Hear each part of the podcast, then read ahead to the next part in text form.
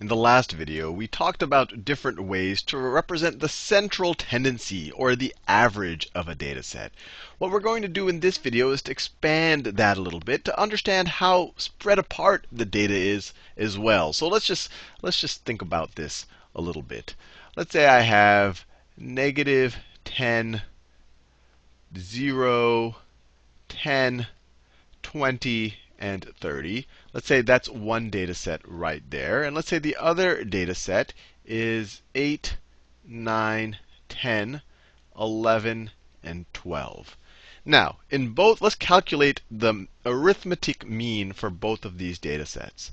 So let's calculate the mean the mean. And when you go further on in statistics, you're going to earn, understand the difference between a population and a sample. We're assuming that this is the entire population of our data. This is the entire population of our data. So we're going to be dealing with the population mean. We're going to be dealing with, as you see, the population measures of dispersion. I know these are all fancy words. In the future, you're not going to have all of the data. You're just going to have some samples of it, and you're going to try to estimate things for the entire population. So I don't want you to worry too much about that just now, but if you are going to go further in statistics, I just want to make that clarification. Now, the population mean, or the arithmetic mean of this data set right here, it is negative 10 plus 0 plus 10 plus 20 plus 30 over, we have 5 data points over 5. And what is this equal to? That negative 10 cancels out with that 10. 20 plus 30 is 50 divided by 5. It's equal to 10. Now, what's the mean of this data set? 8 plus 9 plus 10 plus 11 plus 12. All of that over 5. And the way we could think about it, 8 plus 12 is 20. 9 plus 11 is another 20, so that's 40, and then we have a 50 there. Add another 10. So this is once again is going to be 50 over 5. So this has the exact same sample, well, not, let me be very close. They have the exact same population means, or if you don't want to worry about the word population or sample and all of that, they have the, both of these data sets have the exact same arithmetic mean. When you average all these numbers and divide by 5, or when you take the sum of these numbers, divide by 5, you get 10. Some of these numbers divide by 5, you get 10 as well. But clearly, these, these sets of numbers are different you know, if you just looked at this number, you say, oh, maybe these sets are very similar to each other. But when you look at these two data sets, one thing might pop out at you. All of these numbers are very close to 10. I mean, the furthest number here is 2 away from 10. 12 is only 2 away from 10. Here, these numbers are further away from 10. Even the closer ones are still 10 away, and then these guys are 20 away from 10. So this right here, this data set right here is more, more dispersed more disperse, right? These guys are further away from our mean than these guys are from this mean. So let's think about different ways we can measure dispersion or how far away we are from the center on average. Now, one way, this is kind of the most simple way, is the range. And you won't see it used too often, but it's kind of a, a very uh, simple way of understanding how far is the spread between the largest and the smallest number. And literally you take the largest number, which is 30 in our example, and from that you subtract the smallest number. So 30 minus negative 10, which is equal to 40, which tells us that the difference between the largest and the smallest number is 40. So we have a range of 40 for this data set. Here, the range is the largest number, 12 minus the smallest number, which is 8, which is equal to 4. So here, range is actually a pretty good measure of dispersion. We say, okay, both of these guys have a mean of 10. But when I look at the range, this guy has a much larger range. So that tells me may, this is a more dispersed set. But range is always not going to tell you the whole picture. You might have two data sets with the exact same range, where still, based on how things are bunched up, it could still have very different distributions of where the numbers lie. Now, the one that you'll see used most often is called the variance. The variance. Actually, you're going to see the standard deviation in this video. That's probably what's used most often, but it has a very close relationship to the variance. So the symbol for the, variance, and we're going to deal with the population variance. Once again, we're assuming that we this is all of the data for our whole population, that we're not just sampling, taking a subset of the data. So the variance, its symbol is literally this sigma, this, this, this Greek letter squared. That is the symbol for variance. And we'll see that the sigma letter actually is the symbol for standard deviation.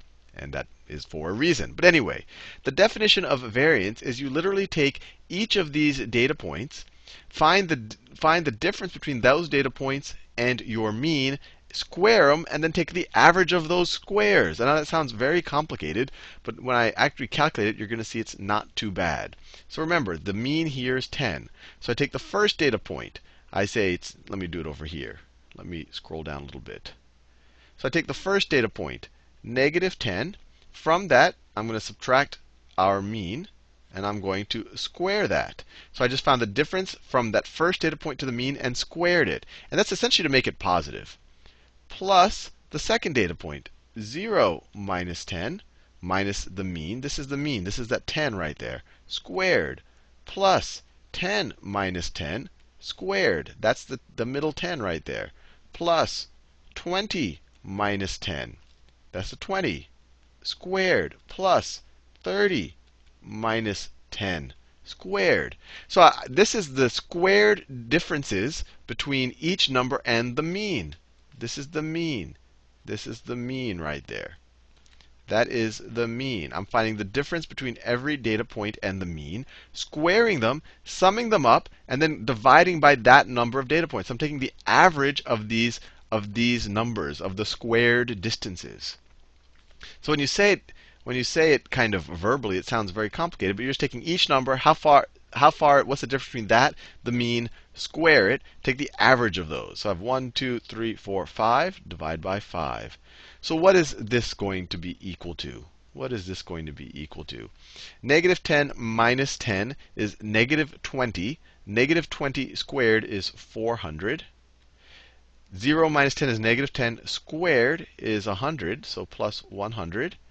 10 minus 10 squared, that's just 0 squared, which is 0 plus 20 minus 10 is 10 squared is 100. Plus 30 minus 10, which is 20 squared, is 400. All of that over 5. And what do we have here? 400 plus 100 is 500, plus another 500 is 1,000. It's equal to 1,000 over 5, which is equal to 200. So in this situation, our variance is going to be 200. That's our measure of dispersion there. And let's compare it to this data set over here.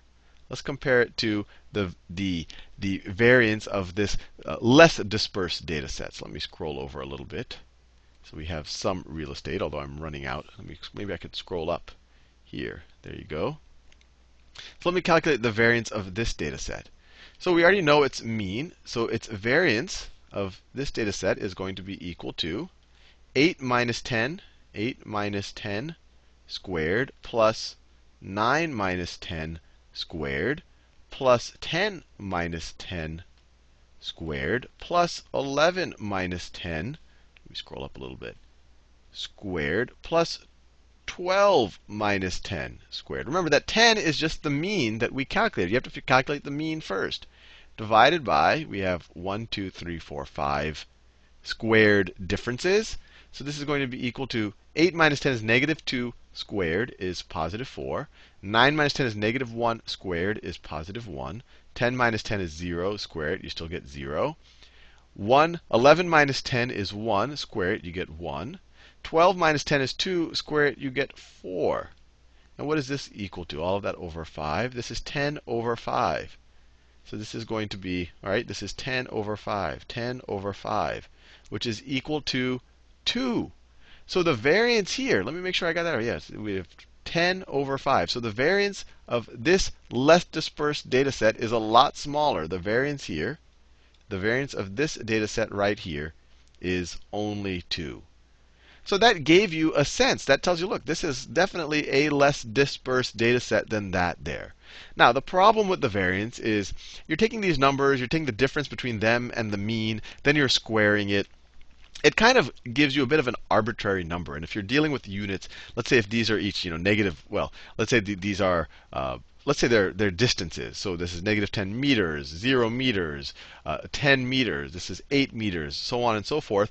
Then when you square it, you get your variance in terms of meters squared. It's kind of an odd uh, set of units. So what people like to do is talk in terms of standard deviation. Standard deviation. Standard deviation, which is just the square root of the variance. It's just the square root of the variance. Or the square root of sigma squared. And the symbol for the standard deviation is just sigma. So now that we figured out the variance, very easy to figure out the standard deviation of both of these characters. The standard deviation of this first one up here, of this first data set, is going to be the square root of 200. Square root of 200 is what? The square root of 2 times 100. This is equal to 10 square roots of 2. That's that first data set. Now, the variance of the second data set is just going to be the square root of 2 variance is going to be the square root of that. Sorry, the standard deviation of the second data set is just going to be the square root of its variance, which is 2, which is just 2. So the second data set has one tenth the standard deviation as this first data set. This is 10 roots of 2. This is just the root of 2. So this is 10 times 10 times the standard deviation. 10 times the standard deviation. And this hopefully will make a little bit more sense. Let's think about it. This has 10 times more the standard deviation than this. And let's remember how we calculated. Variance, we just took the uh, each data point, how far is it away from the mean, squared that, took the average of those. Then we took the square root, really just to make the units look nice. But the end result is we said that that first data set has 10 times the standard deviation as the second data set. So let's look at the two data sets. This has 10 times the standard deviation. 10 times the standard deviation. Standard deviation. Which makes sense intuitively, right? I mean, they both have a 10 in here, but each of these guys, 9 is only 1 away from the 10. 0 is 10 away from the 10, 10 less. 8 is only 2 away. This guy's 20 away. So it's 10 times on average further away. So the standard deviation, at least in my sense, is giving a much better sense of how far away on average we are from the mean. Anyway, hopefully you found that useful.